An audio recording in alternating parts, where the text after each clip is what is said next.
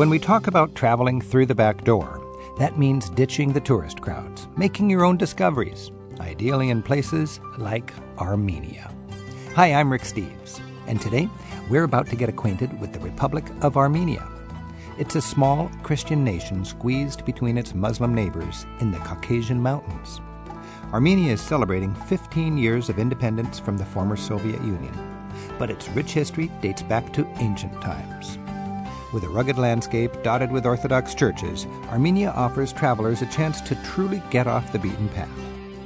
Matthew Karanian is so proud of his Armenian heritage, he's co authored the book on Armenia.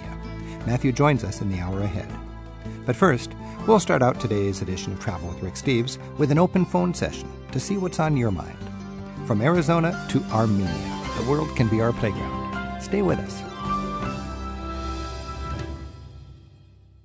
Travel with Rick Steves is brought to you by American Airlines.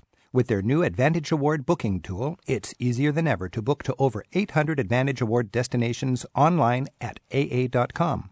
American Airlines knows why you fly. Even when it was part of the Soviet Union, Armenia retained its own ethnic and cultural identity. Today, this recently independent republic is celebrating a cultural tradition that goes back before recorded history. High in the Caucasian Mountains, Armenia is landlocked, surrounded by difficult neighbors, and scarred by a cruel history. But the pride of its people for their ancient homeland is an inspiration. We'll get to know Armenia a little later this hour on Travel with Rick Steves. But first, let's talk about your travels. 877 333 Rick. That's our phone number. Or email us at radio at ricksteves.com. Michelle from Orange County is some ideas on travel. Hi, Michelle. Hi, Rick. How are you? I'm good. How are you doing? Oh, I'm doing great. Well, we are planning. Uh, we are going to start in Brussels, and we wanted to. We got two weeks, and so we wanted to hit um, over in Germany. We wanted to go to the uh, to the Saint Goar and Bacharach area. Right. Um, we understand that they're having a festival. So we wanted to be able to see that. Um, Amsterdam and uh, London, and we were going to see if maybe we couldn't throw uh, France in there somewhere along the way. Mm-hmm. So we've been getting some really good information. Um, what we're kind of light on is on the the rail travel. Right. Well, you're in the best part of Europe for rail travel there. The question for you is are you going to get a rail pass or not? You're probably not putting in enough kilometers to justify buying a rail pass. Remember, you can buy second class point to point tickets anywhere in Europe, and they just charge you per kilometer. Uh-huh. Uh, you've got, uh, in most cases, you can just hop on and off along the line. So if you're going from Amsterdam to Frankfurt, you could stop at Arnhem for the museum, and you could stop in uh, Bonn to see Beethoven's house, and you could stop at a couple of towns along the Rhine on your way to Frankfurt before taking the express train over to Paris or whatever. Uh, be careful you don't try to pack in too much. You got two weeks. I hear you saying Brussels, Amsterdam, the Rhine River, London, and some of France. Right. That's an average of three days per stop, which is not bad, but you wouldn't want to do too much more than that, that's for sure. Okay. You know, when you've set your itinerary up, I think regardless of where you're going, you might want to go to the web, and every country has a national tourist office with a good, uh, energetic website, and they're all about promoting tourism in their country. And you can bet that there's going to be a, an English language list of upcoming festivals and events.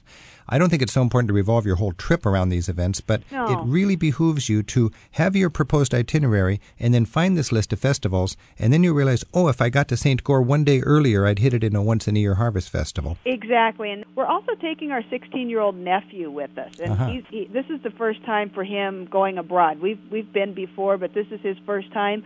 So we didn't know if there was anything that that you might recommend that we might be missing. For a 16 year old, you've got all sorts of fun you could do. I've traveled, my boy's 18, but some of our best trips were the last couple of years because he was a little more engaged in the trip and renting a bicycle in, in the Netherlands from Amsterdam. You can hop on a bike and just bike to, to your heart's content through the city or out into the countryside. Uh-huh. You've got, uh, you know, kids love the, uh, dungeons and the torture museums and all this kind of thing. All along the Rhine, you got great castles to check out.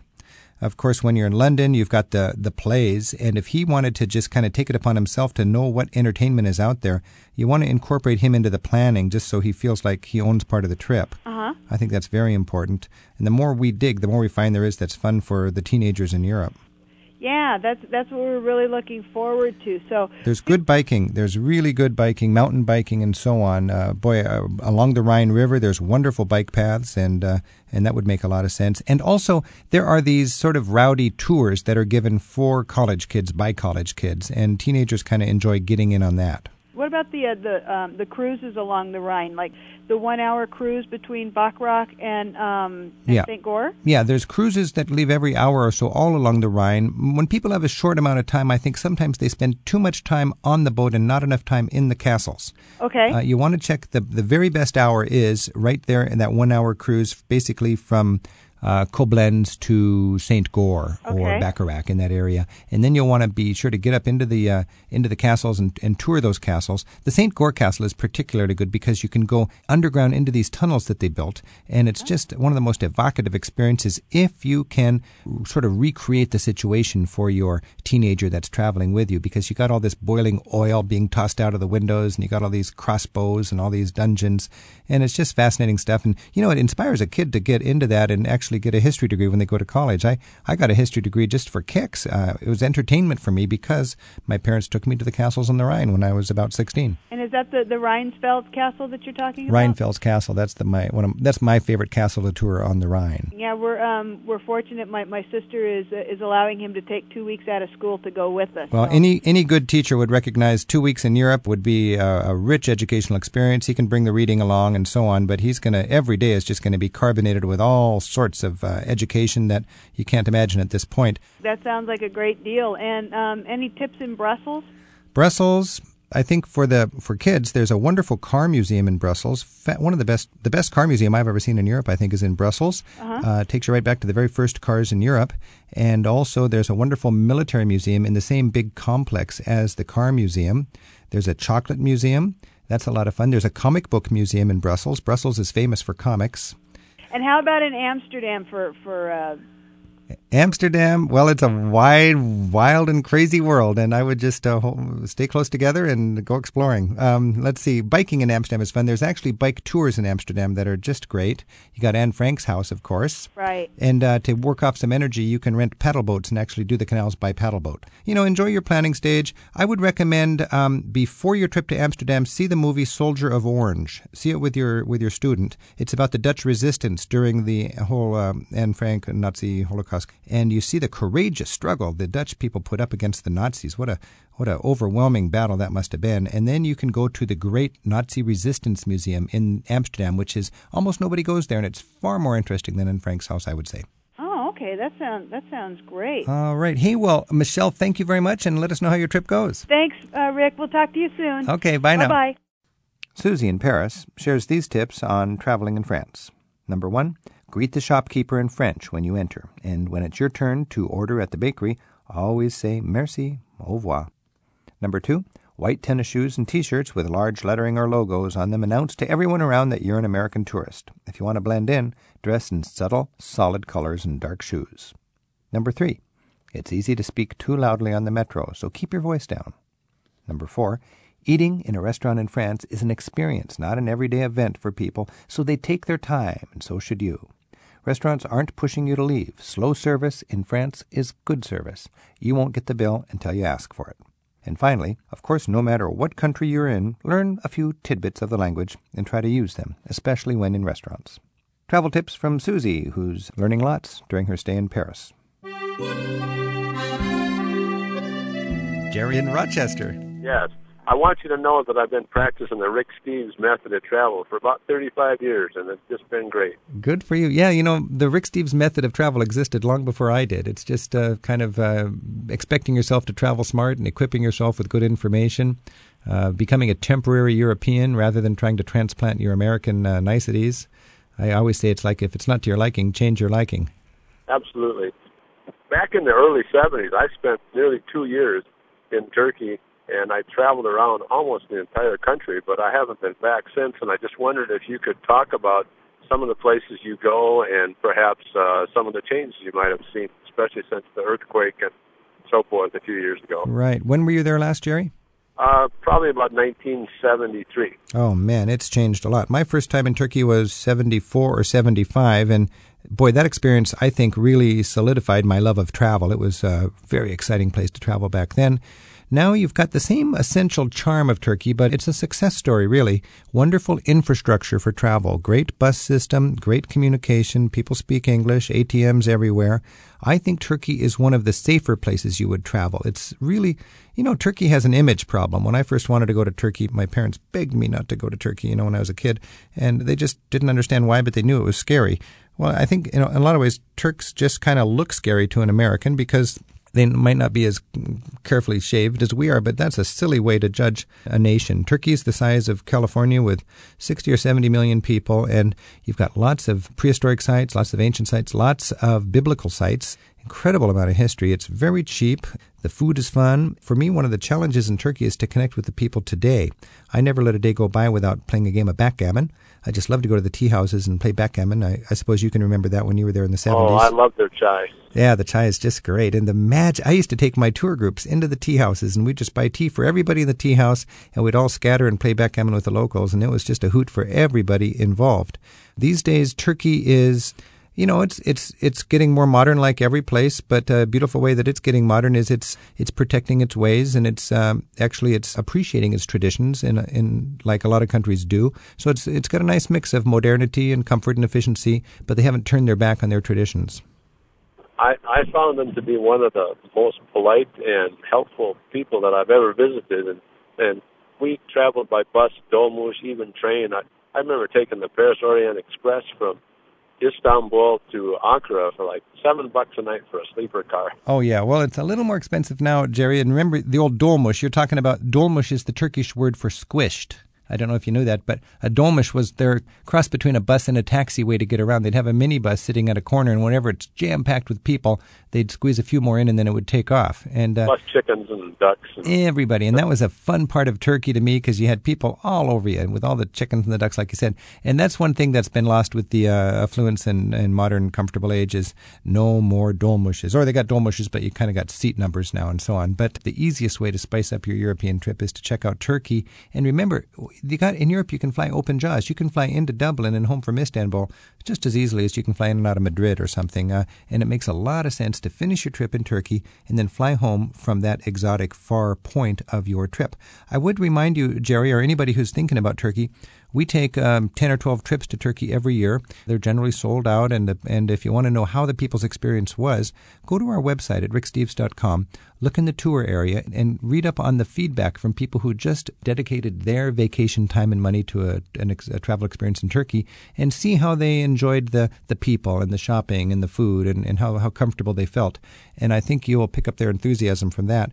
And then you can go on your own or you can take a tour. I don't write any guidebooks to Turkey. There's a wonderful guidebook written by Lonely Planet. That's what I use when I'm in Turkey. And when you get there, there's no shortage of information. The museums have really been uh, invested in in Turkey in a, in a good way, and you'll find that they're very clever and energetic about sharing their fascinating and, and often uh, misunderstood culture.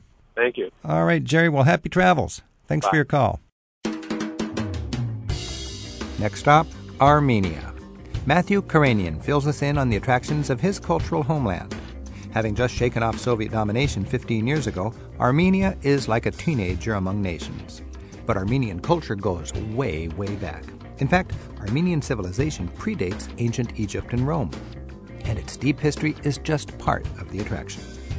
Our Insider's Guide to Armenia starts in a moment on Travel with Rick Steves. 877 333 Rick or email us at radio at ricksteves.com. Travel with Rick Steves is brought to you by American Airlines with 4,000 flights to 250 cities in some 40 countries around the world every day. It's easy to book your next flight at AA.com. American Airlines knows why you fly.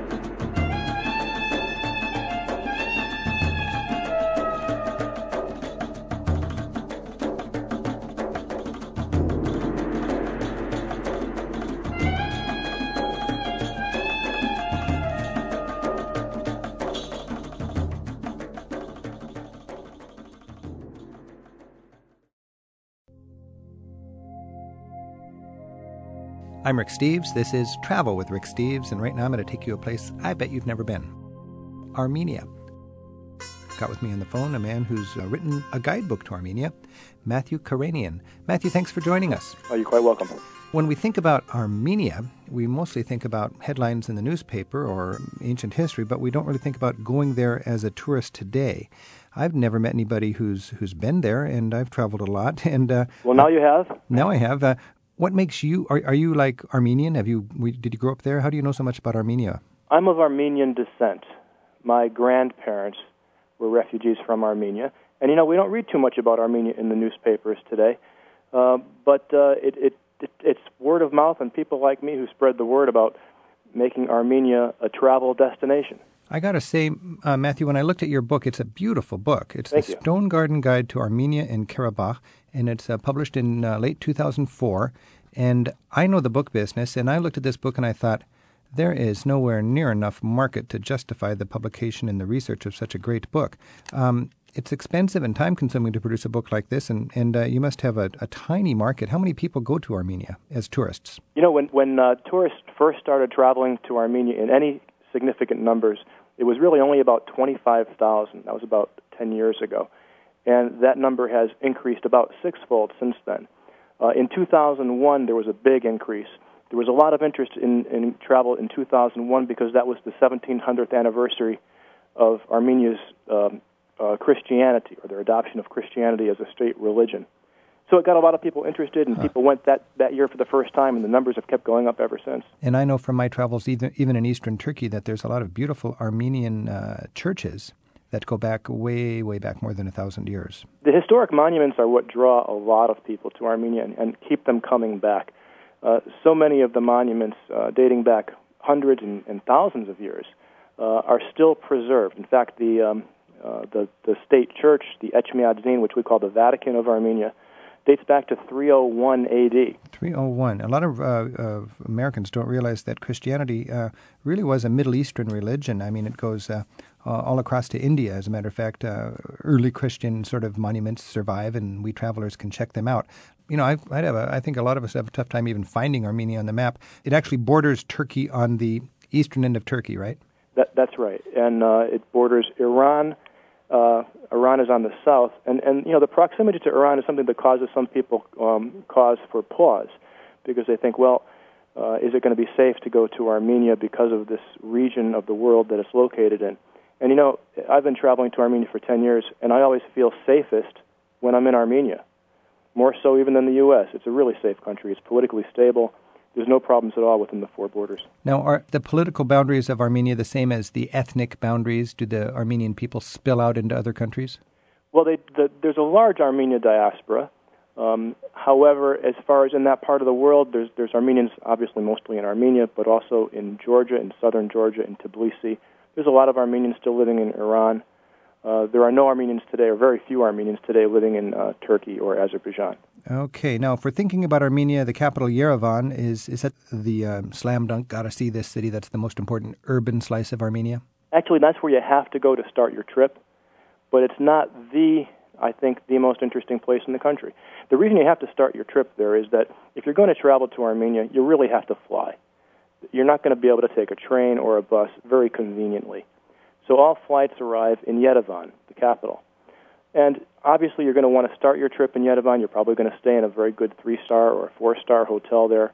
Um, but after a couple of days in Yerevan, you really need to see the countryside because that's where so many of the historic monuments are located where the real beauty of the countryside is. Matthew, let's say I give myself a couple of days to get my bearings in the capital, Yerevan, and then I've got a week to get on the countryside. In a in a thumbnail kind of sketch, tell me what kind of variety and, and highlights I would I would put into my itinerary to explore uh, Armenia. One of the highlights, one of the first things you're going to want to do is is go to Etchmiadzin, which is the which is the seat of the Armenian Church.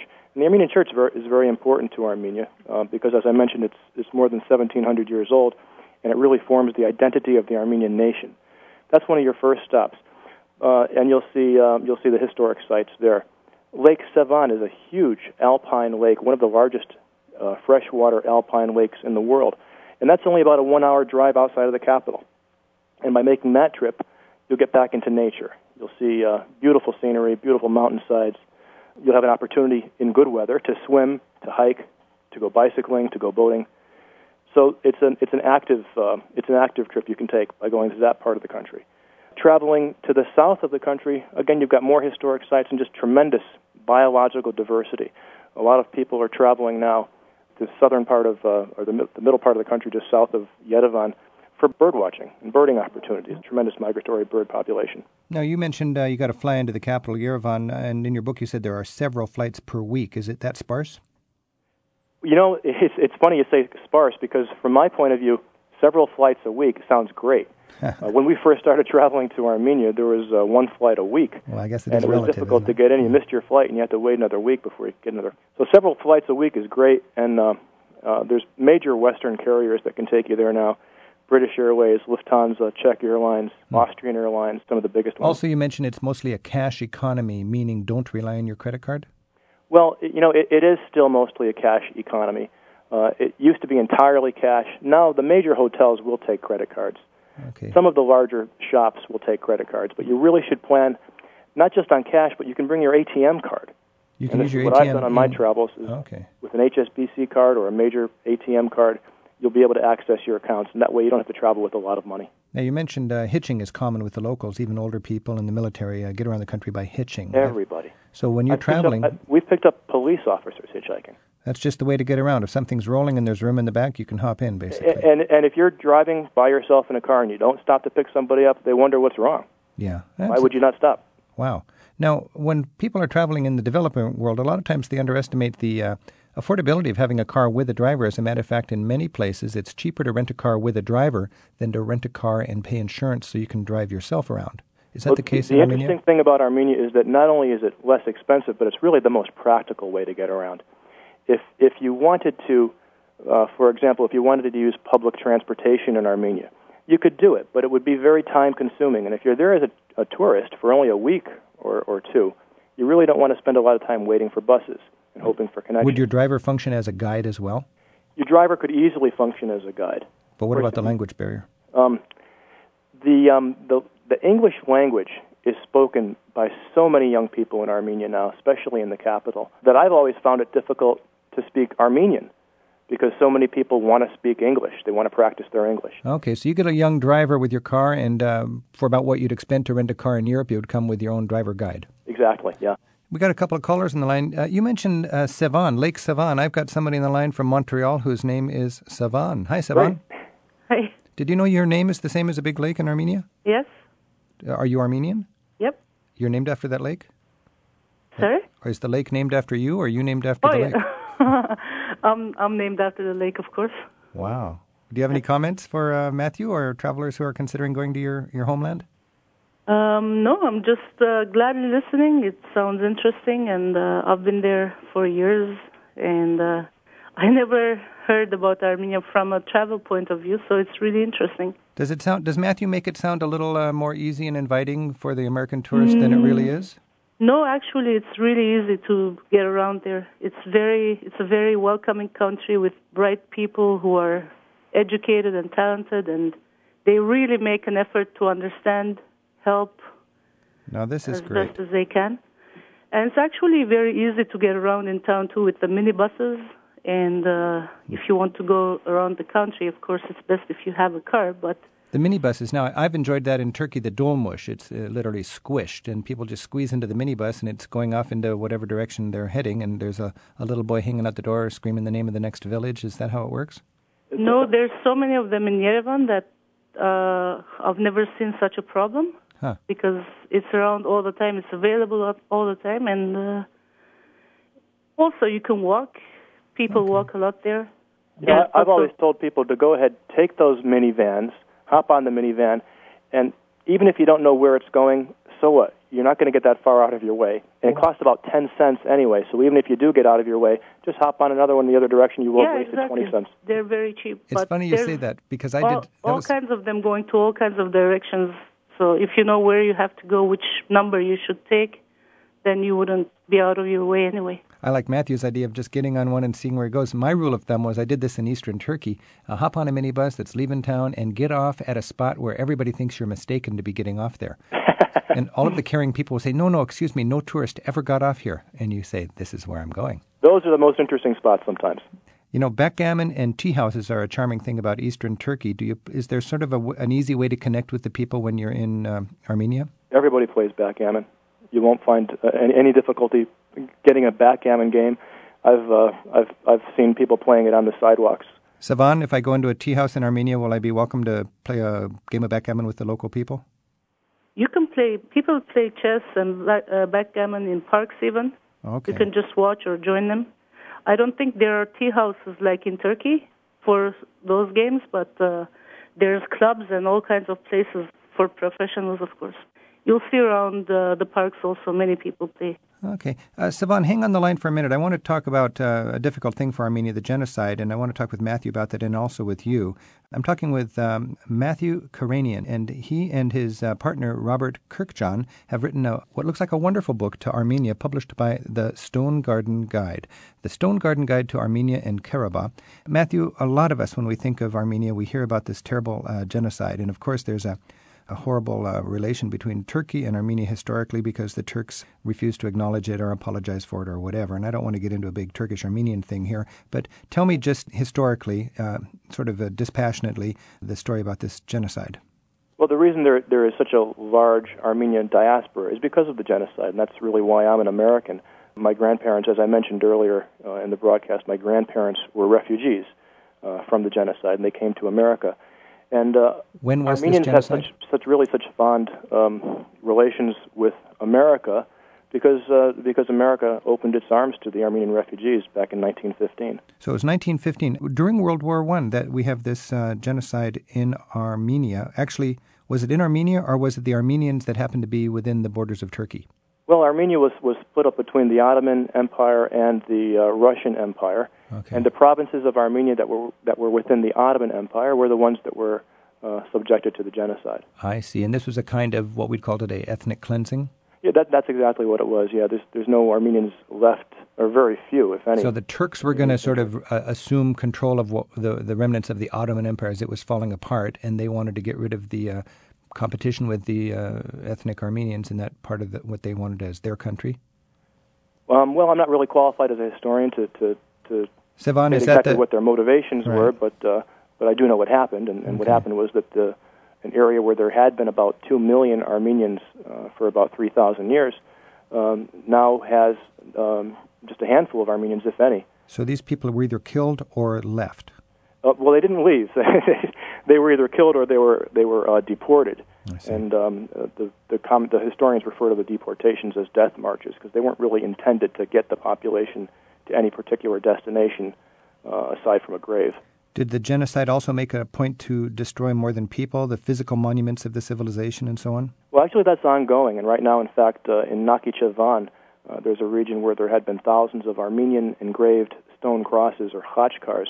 And just as recently as, as, as last month, uh, the, uh, the the government authorities were bulldozing these these ancient uh, works of art, and it's been likened by the Armenian government to the destruction of the, the huge Buddha monument by the Taliban by the just a few years Taliban ago. in Afghanistan.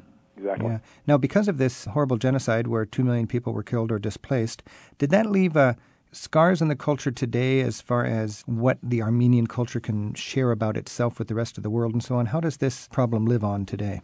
Well, it, it's an open wound for so many Armenians because um, not only was not only did the genocide occur, but there's the ongoing pain of the denial and the inability to really um, reach closure on it. And this really is a problem. Sevan, can you tell me what your thoughts are on that? Are younger Armenians just as committed to this issue, or, or is there a movement to just let it let it pass, and the Turks are never going to admit to it, and let's just move on? Um, well, like uh, your guest was saying, it's an open wound, but of course, it's not a daily issue in Armenia because they are in their uh, land, and uh, it's more hurtful for diasporan Armenians at the same time because they're away from it all and Okay, that's interesting. So the people in Armenia, they have their land. It's the diaspora yeah, they're more Armenians. free from the whole issue. Okay, how many how many Armenians are? Uh, when I hear the word diaspora, I think of Jews, and uh, when they were kicked out of their homeland and went all over the world and maintained their culture. Did the same happen with the Armenians in 1915? The, the, the Jews and the Armenians are um, similar in so many ways. We both have great diasporas.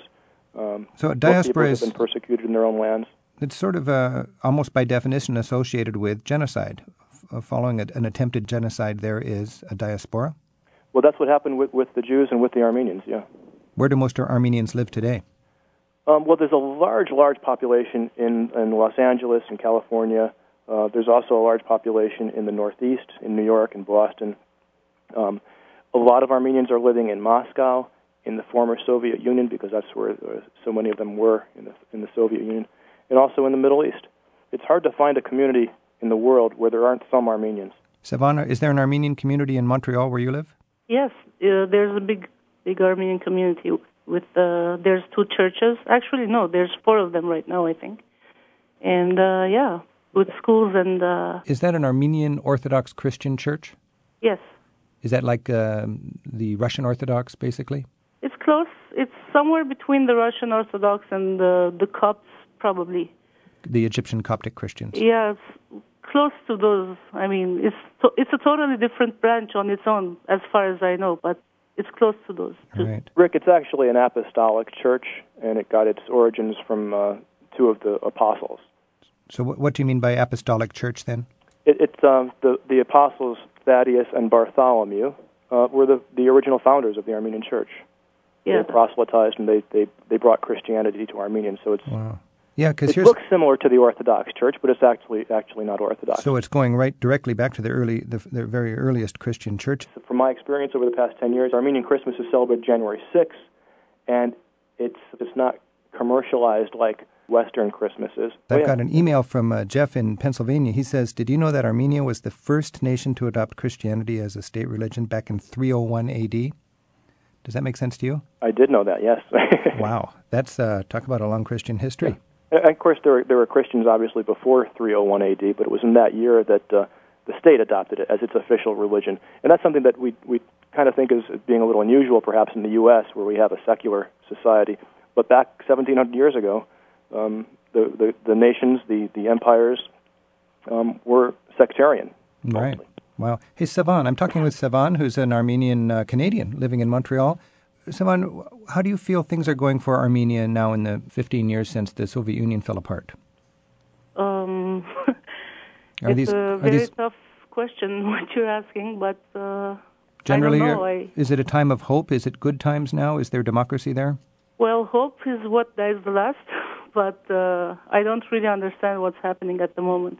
And uh, Matthew, how would you answer my question? Well, you know, the the the um, the the, uh, the progress that Armenia has made has been really great. But people like me, Armenian Americans who travel to Armenia, tend to be very, very hard on the country, and we're very critical of it because we say, look, we know how great it can be. We know what America is like. We know what it should be like, and so we hold the hold the country up to very, very high standards. Wow. Sevan, thank you very much for calling in from Yes, Montreal. Thank you. And uh, we're all learning more about Armenia here. More calls and emails with Matthew Karanian as we learn about Armenia on Travel with Rick Steves. You can join in the discussion online anytime at our website. Look for the radio section at ricksteves.com.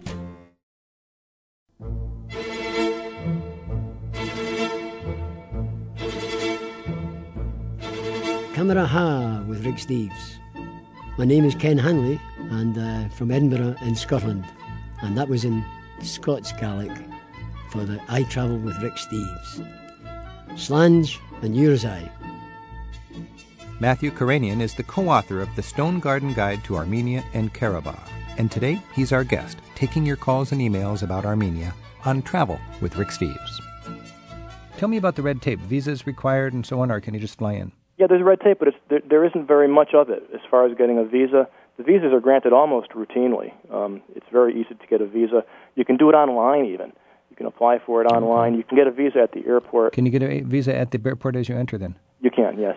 In the capital, I can say, you know, in the capital, if you want to live like a Westerner, you can. If you want to be a Western tourist, you can stay in a four-star hotel and be very comfortable. Once you get out of the capital, you probably will have to rough it a little bit more than that. So it depends on what kind of a trip you want to take. Uh, in the capital, you can go to the opera, the Philharmonic theaters. There's um, nightclubs, discotheques. It's very Western in the capital. Uh, so many times people people equate it with, as as you mentioned, Chechnya. It, it's not like that at all. It's it's um it's a it's a secular state. It's a democratic republic. It's very Western. And in a lot of ways, it's where East meets West, where is, yeah. where uh, Christianity meets uh, Islam. it, it's very interesting in that way that uh, you've got this basically a sea or a, a, a, sea of the Muslim states, and there you have this tiny little island of, of Christianity in the middle of it. So Armenia is in, embedded in Islam, like Bosnia is Islam embedded in Christianity. That, that'd be one comparison. Yeah, sure. Wow, that's in, that gives it an interesting sort of poignancy to travel there today. Now, I always think of Chechnya when I think of that part of the world and the, the difficulty of the Russian Soviet Empire breaking up and so on. Armenia was a part of that. How militarized is Armenia, and how much of this sort of Chechen guerrilla kind of feel uh, do you get there? Oh, not at all. It, it's not like Chechnya at all. Uh, I would liken it more to like maybe traveling to Massachusetts. Um, wow. There's a lot of Americans there. There's a lot of Armenian Americans who visit, and uh, it's not dangerous at all. There's no risk at all. I'm talking with uh, Matthew Karanian, who's uh, your grandparents came over in 1915, as so many American Armenians did, because that was the horrible time of this genocide for Armenia. You've written a book called Armenia and Karabakh. And uh, you know, if we know Armenia, that's one thing, but boy, Karabakh, that's a whole different thing. This is the region basically between the Black Sea and the Caspian Seas, right? Uh, yes, it's located just to the east of the Republic of Armenia. Now, this is a mountainous area. You got the Caucasus Mountains there. That's right, yeah. Am I saying it correctly? The Caucasus are located to the north. They actually form the boundary between Georgia and Russia. The natural border would be those mountains then? Exactly, yeah. This is far the far southernmost part of uh, the Soviet Union. This Karabakh, is that completely an entirely different country or a part of Armenia, or why do you have Karabakh slapped onto your Armenia guidebook? Well, we, we refer to it as a, as a different entity because uh, during the Soviet era, it was a what they called a semi-autonomous region. They carved it out of a part of the Armenian lands, and they put it wholly within Azerbaijan. So it had a, a separate ah, geopolitical identity. So the Soviets had a reason to take it away from Armenia and slap it onto Azerbaijan. Oh, sure, they did that all over the place. Why would they do that? Just to divide and conquer the Armenians? Well, not just the Armenians. There's nothing no, but in special this case, about them, but to, to, divide and conquer everyone. They did yeah. this. Um, they wow. did this with, with all the, the various nationalities. So ethnically, Karabakh is also Armenian. Uh, ethnically, yes, yeah. Now, I've I've heard it called a Nakhchivan. What is is that the same country, or what is Nakhchivan? Nakhichevan is another region that that Stalin did the same thing to. Uh, it was another part of historic Armenia, uh, but he carved it out and he ceded that to Azerbaijan. So basically, what he did was he, he divided everybody up so that uh, there was no big one concentration of uh, Turkish peoples or Armenian peoples. Okay, so this must be a little bit of a sore point for Azerbaijan now that Azerbaijan is independent. They don't have the little bit of Armenian land that the Soviets gave them, Karabakh. Uh, and judging from what I read in your book, there's terrible relations between Karabakh and Azerbaijan. Well, they're they're at war, but I think everybody's unhappy. Right. I think Stalin was, was pretty good in making everybody unhappy with the situation, and, and now, 75 years later, everybody's trying to sort out the big mess that he created. All the seeds of discord planted by expansionist powers in the past, uh, the guys that didn't have any idea what kind of problems they'd, they'd give to people generations later. Well, if all the various ethnic groups were fighting with each other, then Stalin didn't have to worry about them, did he? Clever man, I guess. Um, now, what are the consequences for tourists in Karabakh? Must be nowhere near as stable and comfortable as Armenia. Well, if Armenia is difficult to get to because you have to fly there, then Karabakh is even more difficult to get to because first you have to go to Armenia and then you have to take uh, ground transportation to Karabakh, which is another six hours. But if it's if it's at war at Azerbaijan, you're not promoting tourism there, are you? Well, actually, the, the, there's been a ceasefire since 1994, huh. and it's quiet there. And I've been traveling there for the past ten years, and there's never been a never been a problem there. So yeah, we do we do uh, promote it as a place to go with caveats. There's, there's warnings about Armenia as well.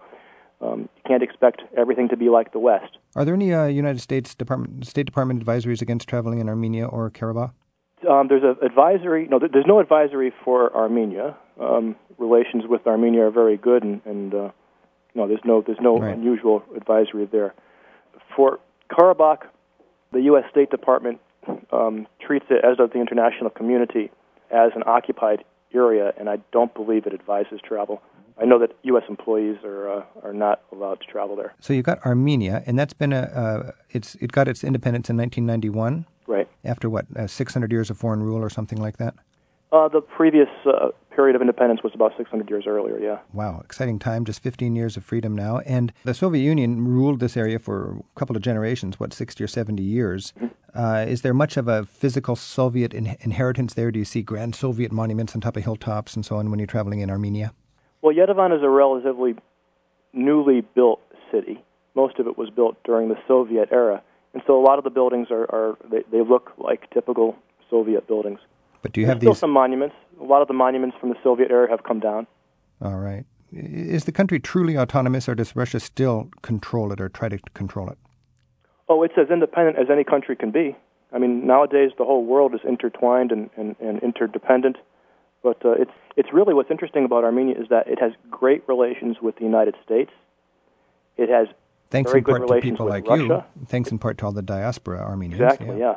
I mean, so many. You, you travel throughout Armenia, so many people will tell you that they've got cousins or family. You know, that's one great reason to go to Armenia is they're predisposed to like Americans. Yeah, absolutely. Yeah.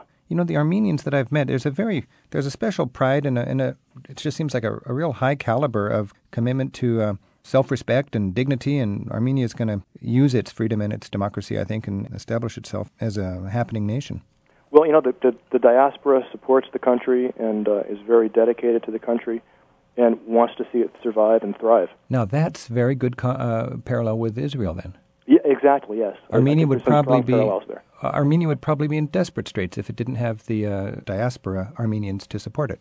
Well, I don't know that it would be desperate, but um, but it certainly is better off for having the strong diaspora. I've got somebody that's just emailed us says I'm listening to you uh, via the internet. They're so warm in Armenia, especially in small towns and villages. Just talk to them about anything at all. They have um, and they have an idea about the subject.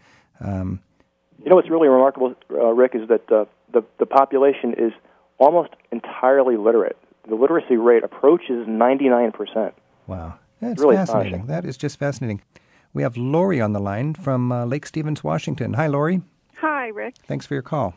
Well, you know, we have a trip, um, our family of four, planned for this this fall to Europe, and we wanted to uh, visit a friend in Armenia, but I just had no clue whether that was even a feasible idea and how to go about it. So I've learned quite a bit just listening the last little bit. 20, 20 minutes ago, I'd be in the same boat as you. I didn't think it was so accessible, but uh, I, I think uh, Matthew's got something to share here.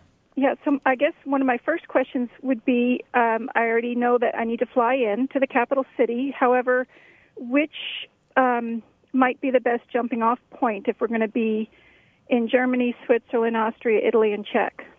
You've got a lot of choices if you're going to be in all those places. From Prague, you can fly on Czech Airlines. From Munich, you can fly on Lufthansa. From Vienna, you can fly on Austrian. Those are all very easy, easy flights, easy connections to make. From London, you can fly on British Airways. Plenty of ways to get there. Yeah. Good luck, Lori, on your on your travel plans. Yes, thank you very much. Yeah, let us know how it goes. Sounds like a wonderful place to visit.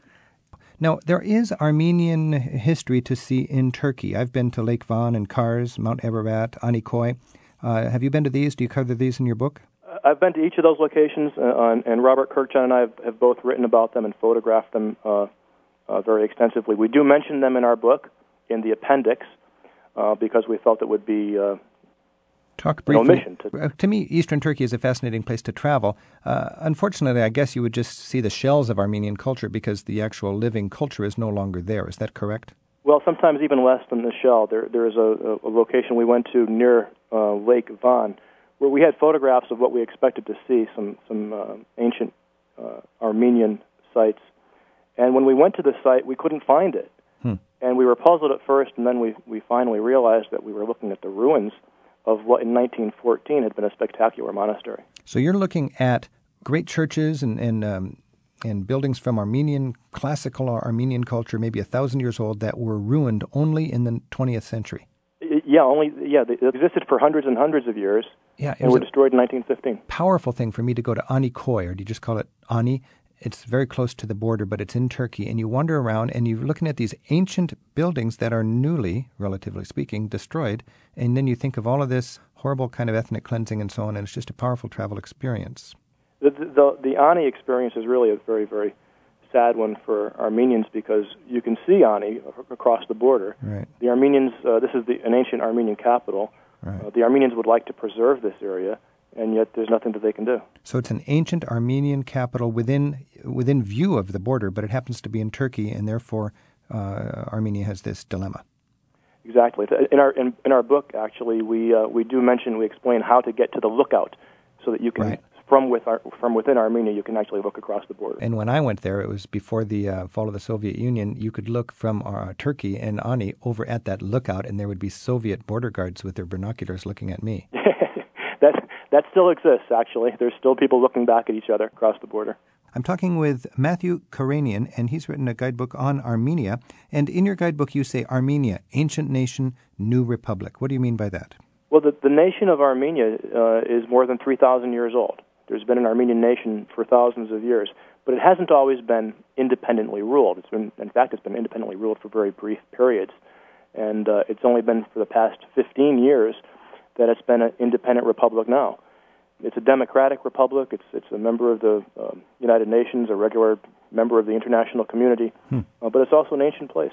All right. I got an uh, email here from Anthony uh, in San Francisco. He said that he's read that Matthew and Robert are involved in ecotourism. Uh, what, is there some? What's what's the deal there, Matthew? Well, we are promoting we're, we're, promoting ecotourism. Uh, tourism is probably the world's biggest industry right now, and in some ways that's good, but it's also bad because it tends to trample places under its weight.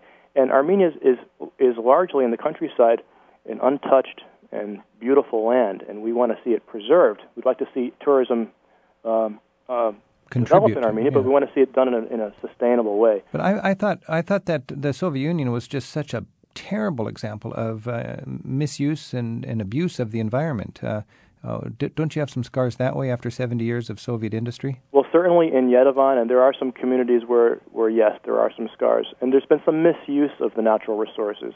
For example, Lake Sevan, uh, a tremendous water resource that was used perhaps mm. in ways that it should not have been used. Uh, in fact, there was even a plan back in the 30s to drain the lake and farm the lake bed.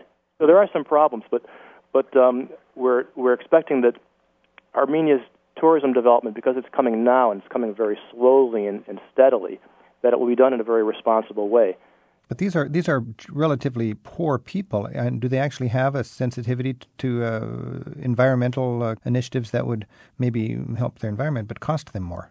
Well, you know, back in back in 1988 and 89, it was a huge Greens movement in Armenia, and and the, the Armenian people um, were advocating the closure of factories uh, for wow. environmental reasons.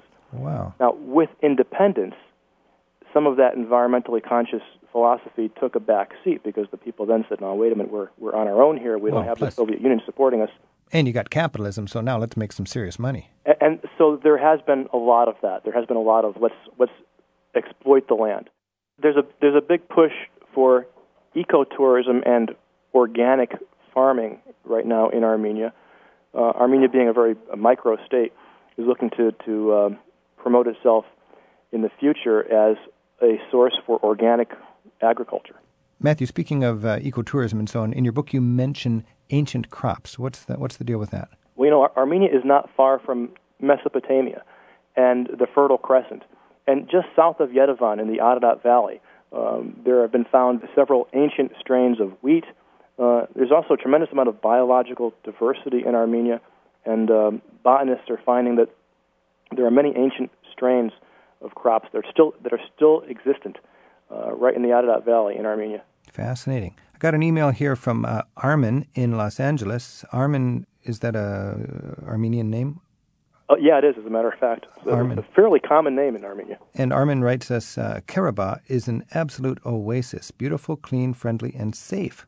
Somebody visiting Armenia must visit Karabakh. Well, I, I think I would agree with that. It is beautiful. It's clean. It's friendly. Uh, it's safe within Karabakh. You know, there's there's there are concerns you know that, that every traveler has to to uh, acknowledge whenever traveling outside of the United States, and that is you know the, the country is strictly speaking in a state of war with Azerbaijan. Now there haven't been any hostilities, any significant hostilities for the past 12 years. Okay.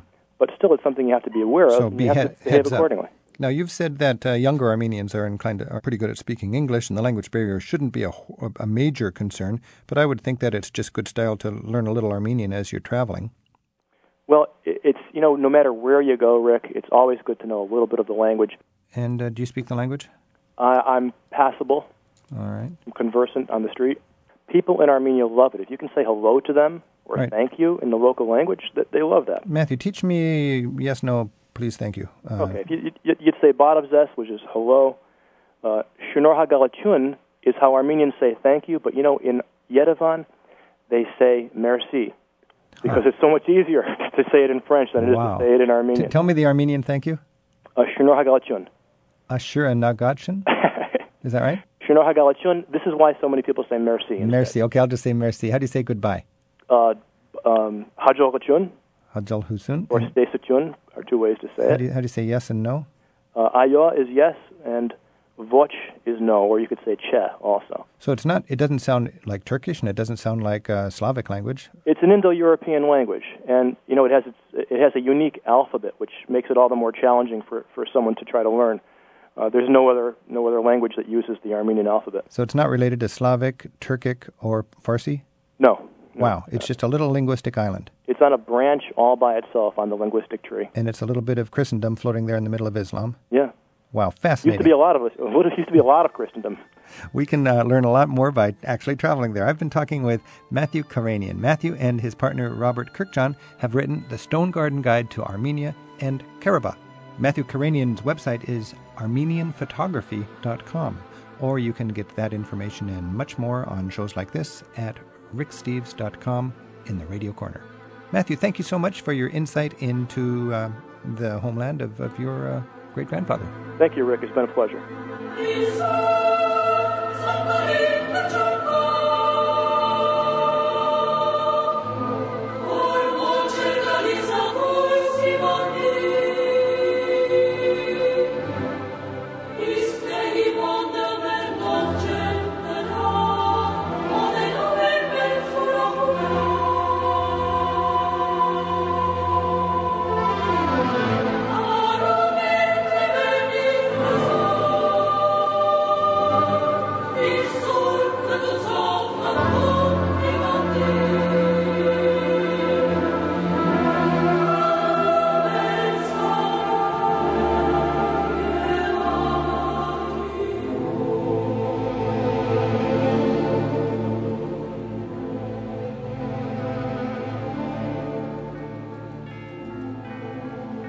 Travel with Rick Steves is produced by Tim Tattan at Europe Through the Back Door in Edmonds, Washington.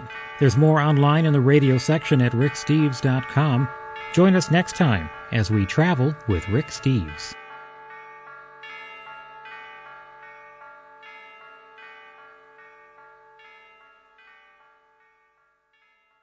Travel with Rick Steves is brought to you by American Airlines. With their new Advantage Award booking tool, it's easier than ever to book to over 800 Advantage Award destinations online at aa.com. American Airlines knows why you fly.